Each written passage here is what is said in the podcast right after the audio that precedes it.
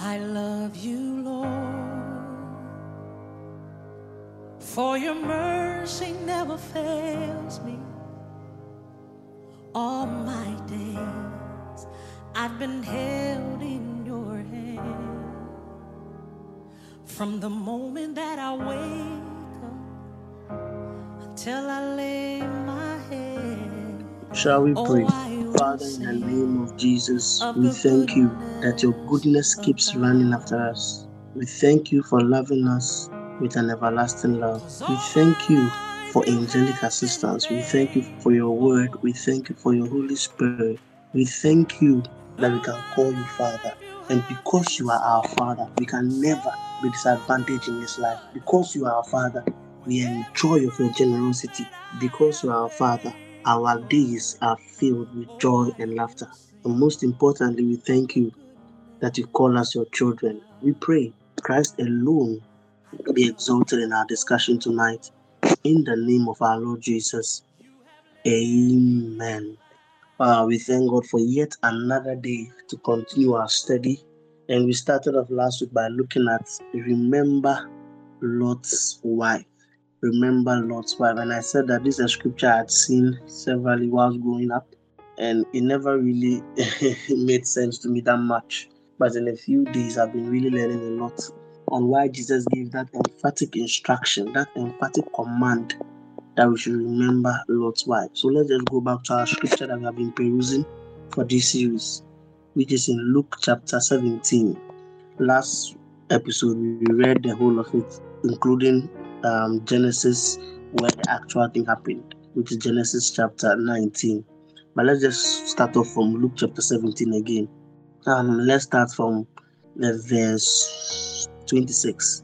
Just as it was in the days of Noah, so also will it be in the days of the Son of Man.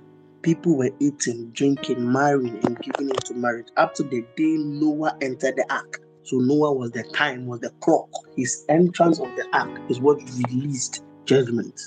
Up until the time, or up until the day Noah entered the ark, then the flood came and destroyed them all. It was the same in the days of Lot. People were eating and drinking, buying and selling, planting and building. So the Bible just giving us the activities people engage in eating, drinking, always the top two, and planting and building. But the day Lot left Sodom, fire and sulfur rained down from heaven and destroyed them. It will be just like this day on the day the Son of Man is revealed take note of the words of Jesus. It will just be like this day. It will just be like this on the day the Son of Man is revealed. So, verse 31 And he said, On that day, no one who is on top of the house, or no one who is on that day, no one who is on the housetop with possessions inside should go down to get them. Likewise, no one who is in the field should go back for anything. And he ended by saying, Remember Lot's wife. Luke 17, verse 32. Remember Lot's wife. But let's just read on. Verse 33. Whosoever tries to keep his life will lose it, and whosoever will loses his life will preserve it. I tell you that on that night, two people will be on one bed, one will be taken and the other left behind. Two men will be grinding grain together, one will be taken and the other left behind. Where, Lord? They asked. He replied, Where there is a dead body, the vultures. I love the responses of Jesus. But we're just looking at remembering Lot's wife. So let's go to Genesis 19, where the thing happened real life. Genesis 19. Ideally, you should be reading from verse 1 to the verse 26, and we did that last week. But I want us to just start from the verse 15. Verse 15. With the coming of dawn, the angels urged Lot, saying, Hurry, take your wife and your two daughters who are here, or you will be swept away when the city is punished. When he hesitated, the man grasped his hand and the hands of his wife and his two daughters and led them safely out of the city, for the Lord was merciful unto them. May the Lord be merciful unto us in Jesus' name. As soon as they brought them out, one of them said, Flee for your lives, one. Do not look back, two. And do not stop anywhere in the plain. Flee to the mountains, or you'll be swept away. But Lord said, um, yes, we all know what Lord said. I read it last week. But let's just look at what happened. That's from the verse 25. Thus he overthrew those cities and the entire plain, destroyed all those living in the cities, and also the vegetation in the land. Verse 26. But Lot's wife looked back and she became a pillar of salt. And look at the next verse. Early the next morning, Abraham got up and returned to the place where he stood before the Lord and looked down towards Sodom and Gomorrah, towards all the land of the plain. And he saw dense smoke arising from the land like a smoke from furnace. It's interesting that what Lot's wife looked at was the same thing Abraham also looked at. So you know that as they were journeying, Lot turned back to see how the destruction was going on. And immediately she turned to a pillar. So the next verse is that the following morning, Abraham also arose and stood at the place he was always standing to see where, where he could see Sodom and Gomorrah. And he looked at the city. But for him, he didn't turn into a pillar of salt. So the issue is not necessarily about looking at the city, but the issue is what you want to produce tonight. So last week, so I remember last week I was asking you that if there should be a fire in your house, God forbid, what are the things you should rescue? so I was trying to answer that question myself and I gave my own self a list. And interestingly, when I finished giving myself a list, I realized that I left one of the most important things in my life. And it just shows how short sighted we can be. So, one of the most important things, which many of us I don't even think to occur to us, is our certificates. So, if you have completed university, university certificates, or your certificates, because they are very important if you have done further studies so I read that when I gave my list, certificate was not part. so I asked last week that what are most valued possessions? For some of us, it's just our clothes, our one or two pair of shoes, and our makeups. but please add your certificate, okay? It's very important. So Jesus was saying that when the day is revealed, if you're on top of your house, do not go down to take anything because there's nothing in your house more valuable than your life. And he said that if you are in the field and that day is revealed, do not go back home because there's nothing in your house more valuable than your life. And this is where I want to take off from tonight. There is nothing more valuable than your life. You see, it's so sad to see the way some of us we take our life for granted, the gift of life. We downplay the investment that God made in qualifying us to see another day. Jesus is letting us know that that day when He appears, there is nothing that you have that is more important than yourself. So, in fact, it simply supposes that we should rather invest in who we become than what we have, because it is what you become that determines what you would have. So, if you become an excellent footballer, I don't want to mention Lionel Messi before they see Ronaldo fans get angry. Neither do I want to mention zero before the line. No Messi fans get angry. Be that we are in the we are in Golo Kante's fans. but he's letting us know that the reason why these people have what they have is because of who they have become. And sadly for us, that is not what we are investing our lives into. Many of us are not investing ourselves into becoming something. We are only concerned about having something.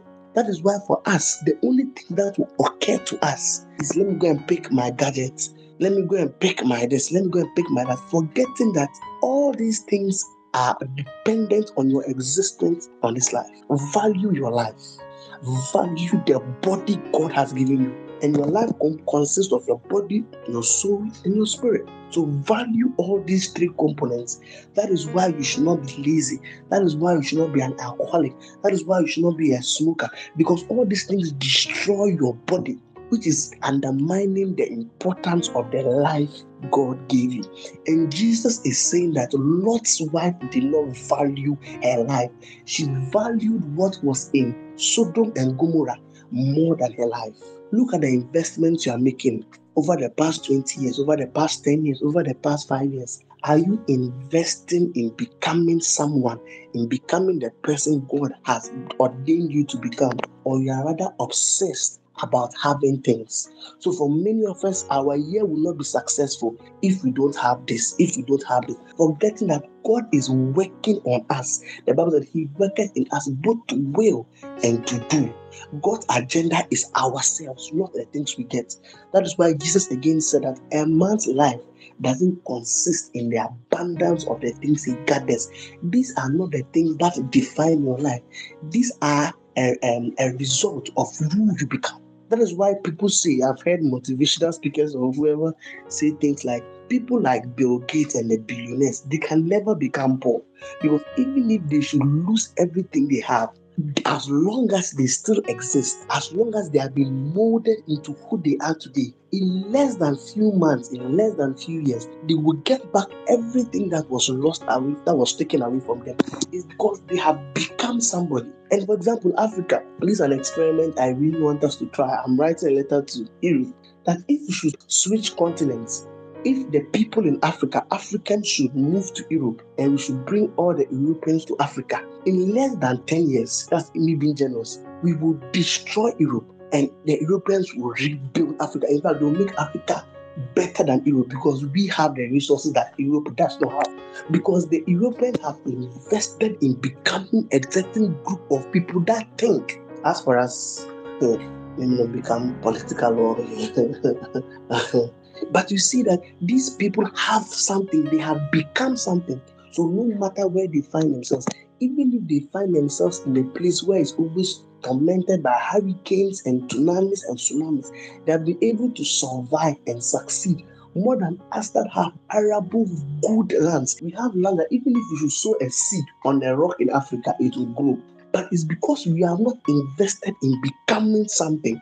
We are rather just obsessed about going for loans, obsessed about getting these things, forgetting that we are supposed to invest into building ourselves because all these other things we are hunting and panting for and killing each other for and envious of each other is a result of we becoming something. So he's saying that on that day, there is nothing in your life more precious than your life. And he says that remember, Lot's wife didn't value her life.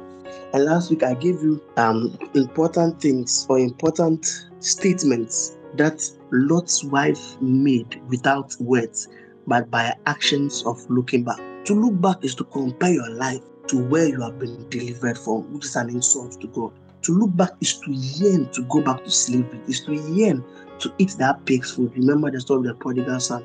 To look back, it means to have misplaced priorities. And that's what I dealt with. That the main priority in your life is your life. Your main priority should be serving God's purpose for your generation. What are the things that are obsessing your mind? Is it about when you get married, how you meet Mr. Right or Mrs. Right, or how you buy that car? Look at your ambitions. In fact, look at your your New Year resolution. It's all about getting something. How many of us in our New Year resolutions do we state things that we want to become? I want to become more patient in this year. I want to become more forgiving. I want to smile more. I want to become more cheerful. I want to become more prayerful. All our New Year resolution is I want to have mercy. To look back is to have misplaced priority. To look back is not to look forward. And I explained this last week that you can't look up with one eye and look down with another eye. So immediately you look back, it means that you are not looking forward. It means that you are not anticipating the good God has for you. Because if you know that God is delivering you from Sodom and Gomorrah, God is delivering you from the captivity in Egypt. He's taking you into a land flowing with milk and honey. But because you are not anticipating the good land God has for you, you are always yearning to look back because you don't know and you are not engrafted in your heart that the thoughts our Father thinks towards us they are for good and not of evil. They are to bring us to an expected end. To look back is not to anticipate the land flowing with milk and honey. To look back is still to last and yearn after the life in Sodom and Gomorrah. To look back means that your appetites have not yet changed. So you remember the Israelites, they still craved for the cucumber, the lettuce, the carrots, the vegetables they were eating in Egypt, neglecting and despising the manna that God was giving to them, the good water that God brought out of rocks, the meat and the quail that God was raining down to them their appetite have not yet changed. And this is one thing that's really affecting us. Many people, even though we have expressed faith in Jesus Christ, our desires have not changed, our appetites have not changed, our priorities have not changed. So we are still yearning after the old life. And that's what it means to become friends with the world. We still have an affinity. The songs you used to sing, they still trigger you. The movies you used to watch, they still have a way of stimulating you. The places you used to go, when you see people going there, you are still yearning for that life. But this evening, even as we listen to the word of God, may God kill every evil appetite. May God kill every appetite, every lust of Egypt, of Sodom and Gomorrah in our lives in the name of our Lord Jesus. May God work in us both to will and to do according to your own good pleasure. Colossians tells us, Colossians 3, that if you are raised with Christ, set your affection on things above. He said, because now you have been delivered from Egypt, because now you have been delivered from Sodom and Gomorrah, set your affection, invest your desires into the promised land, invest your desires into the land that God has given you outside of Sodom and Gomorrah because He has delivered you. Said, if then you be risen with Christ, set your affection. You must set it. You must desire after spiritual things. How many of us really pray for the spirit of wisdom and revelation? These are not our prayer topics. Look at the prayers Paul prayed throughout the epistles. The spirit of wisdom and revelation in the knowledge of thee, that we be filled with the knowledge of God, that we would avail ourselves, that the mighty workings of God might flow through us. He said, For this cause I bow my knees to the Father of our Lord Jesus Christ, whom the whole heaven, whom the whole family on earth and heaven is named, that you might be filled with the knowledge of his will. These are the things that we should invest into, but because we are looking back, that's why Jesus again said that some things you are praying for, these are the prayer topic of unbelievers in Matthew chapter 6, saying that praying for what you would eat, what you would wear, and what you would drink, they are the prayer list of unbelievers. So you pray the same prayer. It simply means that your desires have not changed. As a believer, your prayer topic should not include this. That is what Jesus said in Matthew 6. So please don't come and attack me that day. He says we should say, Give us this our daily bread. I'm aware and are supposed to ask for our daily bread give us this day our daily bread is something that you should be asking for. It's not something you should invest your attention or emotions on. And look at, go through the things you have prayed for in the year 2021. And I can assure you that more than 95% things you prayed for are similar to unbelievers. You don't pray to know the will of God for your life. How many of you have prayed that God should give you wisdom? How many of you have prayed that God should direct your path for His will for your life? How many of you have prayed that God should give you the grace to be doers of the word. How many of you have prayed that God should give you the grace to be humble, to be joyful, to walk and manifest the fruit of the Spirit? How many of us have these things on our prayer books? How many of us intercede for souls? How many of us pray for our colleagues, pray for our siblings, pray for our relatives that they will be saved? If then you are risen with Christ, set your affection on things above. And the last thing, which is the concluding part of our study, is that Lot looking back means that she accepted the deliverance, but she didn't accept the lordship. So remember, as we are reading, the Bible said that the angel gave them three instructions that flee out of this country. Do not look back. And the other one was um, that is the verse 19. It says that yeah, the verse 17. So it said, flee for your lives. Do not look back and do not stop anywhere in the plains. These were the three instructions that the angels gave to them Flee for your lives. Do not look back and do not stop. I'm, I just said that God is speaking to someone. Flee for your life. Do not look back and do not stop. So you see, what Lot's wife did was that she accepted the deliverance of these people, but she didn't accept their instruction. And you see, that's the funny thing about disobedience. You always don't see the correlation between the act and the result. No, how can eating of a fruit cause you to die? That's why when Eve looked at the tree, he said, This tree whether will make me wise and desirable for food. How can eating of a fruit be linked to death? You see, that's the thing about sin. Sin always gives you a delusion. You are not able to see the direct correlation between the act of sin and the result it produces. After all, what harm is it if I just sleep with this lady for tonight? You see, that's why many, many most Ghanaians and Africans they travel outside, they live different lives. Because in Ghana, in Africa, they have classmates, they have people who are always watching out to them, people who know them. But these same people, when they go to Europe, they live totally wonderful lives, wonderful in negative sense. So they now become promiscuous because nobody is watching them. the white lady they will sleep with, they won't meet the person anywhere, or the Canadian, or the Kenyan, or the Ugandan, the people that they will sleep with while they are schooling in China, or schooling in Ukraine, or schooling in Canada, they won't meet them anywhere because after the study, they are likely to come back or they would stay there. But many people do not include feel oh, free to do this in Ghana or in Africa or in home because they know that, hey, this person, I can meet this person in a neighborhood, and this person may be a friend to my friend. But when they find themselves in a strange land, then they do strange things. That's just by the way. So the issue was that we hardly find a correlation between the act of disobedience and its results. That is why many of us downplay the effect of sin. So the angels that do not look back, what is the correlation between looking back and turning into a pillar of salt? I don't think even Archimedes should draw a relationship or write an equation between looking back and turning into a pillar of salt. That's one of the things I like to call the deceit opposite, the deceitfulness of sin.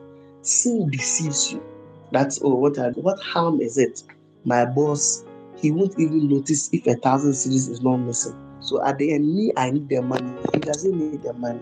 So if I steal a thousand cedis, after all, he's going to use the money to go and give to some small, small girls that come around in the office.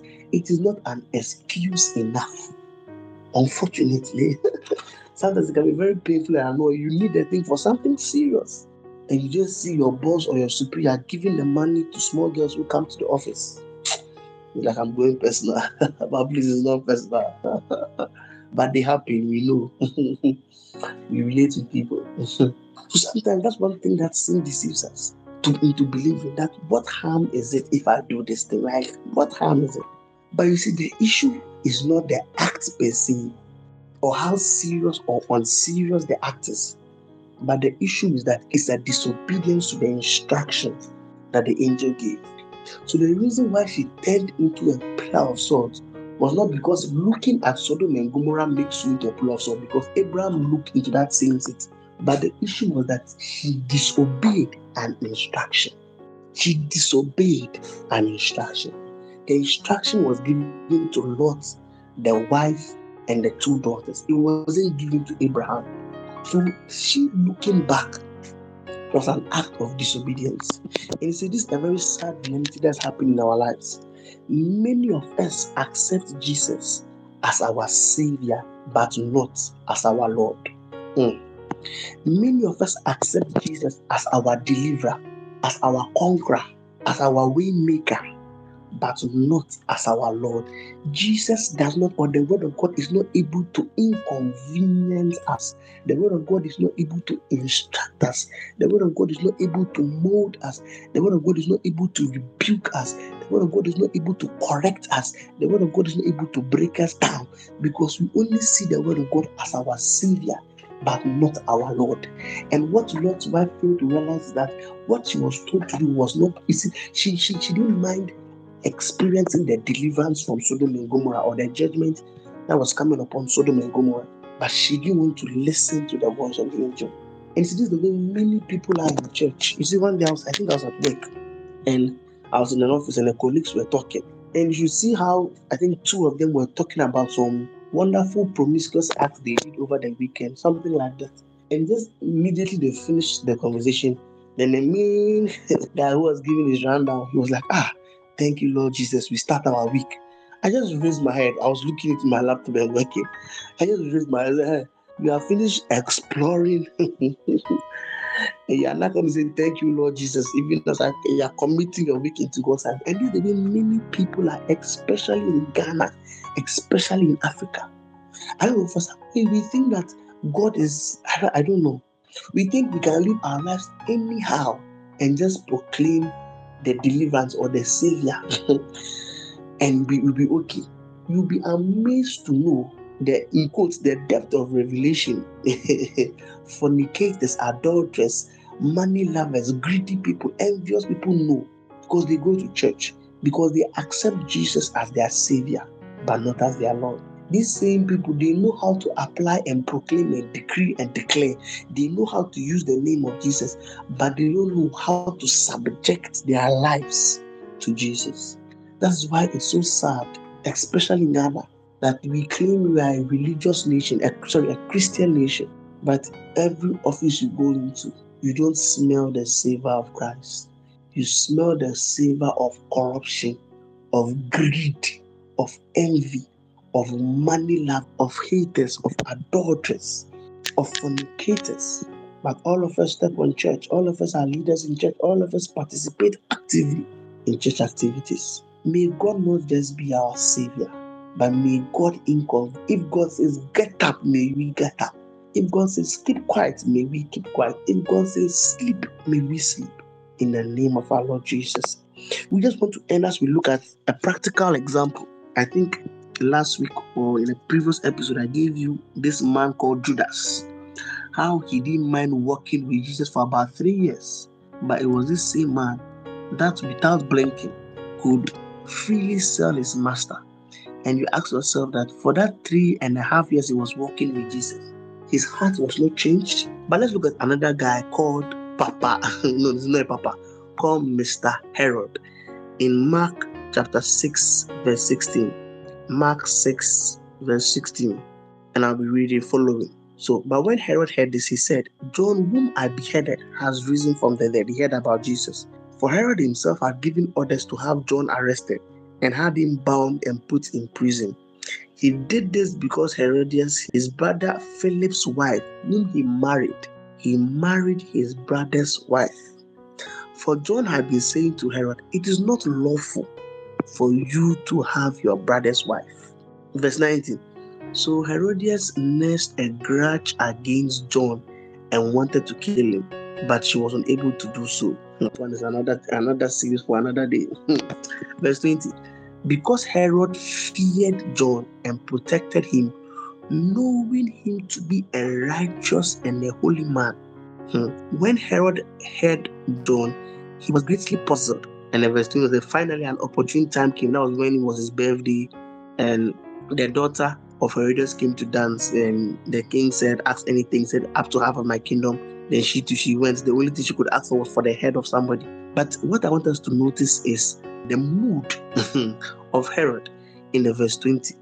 Herod feared John. Why did he fear John? Because he knew John was a righteous and a holy man.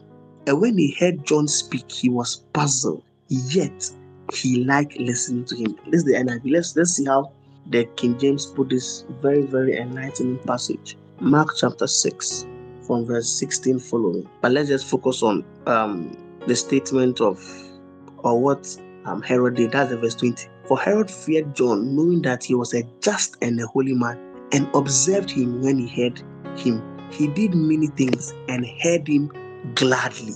This Herod is a typology of many of us in the church. Herod loved to hear John, but he did not like to obey his instructions.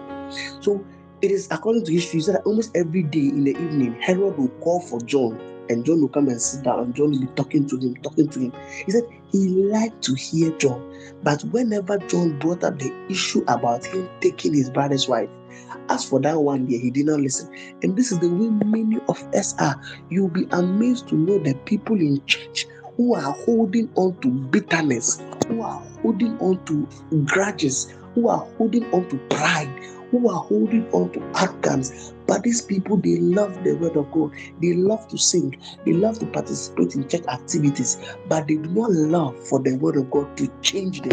So the Bible said that Herod feared John. Herod knew that John was a righteous man and a holy man, and he loved to hear him preach. He loved to hear him preach. He loves to hear the word of God, but he does not love to do the word of God. Remember in last the last episode we did about the about who is your neighbor, who is my neighbor, the instruction of Jesus said, "Go and do likewise." And to amaze you, the people in church that love coming to church, but they make no effort in obeying the word of God to them. So people wake up straight from the bed of fornication. You go to church, they clap, they worship, they pray, they do everything, and they return back to that bed. The word of God just does not change them. And what they don't realize that if they keep walking on that path, they're on the path of Judas, the path where you love the word, you love to be associated with the word. It's just a matter of time you will betray Jesus. But may that never be our portion. in the name of our Lord Jesus. For Herod loved to hear the word, but he did not change. We want to spend some time in prayer. That Father, in the name of Jesus, may we not just accept you as our Savior. May we not accept you just as our deliverer. May we not just accept you as our way maker, but may we accept you as the Lord over our lives. In the name of Jesus. Father, we pray for grace that we will accept you as our Lord. Peter says unto us that sanctify the Lord your God in your hearts. Father, may we sanctify you as Lord in our hearts. You are not just our Savior, you are just not our deliverer, you are not just our, our provider, you are not just our healer, but you are the master over our lives. You are the Lord over our lives. You are the custodian of our lives. If you tell us to sleep, may we sleep. If you tell us to walk, may we walk.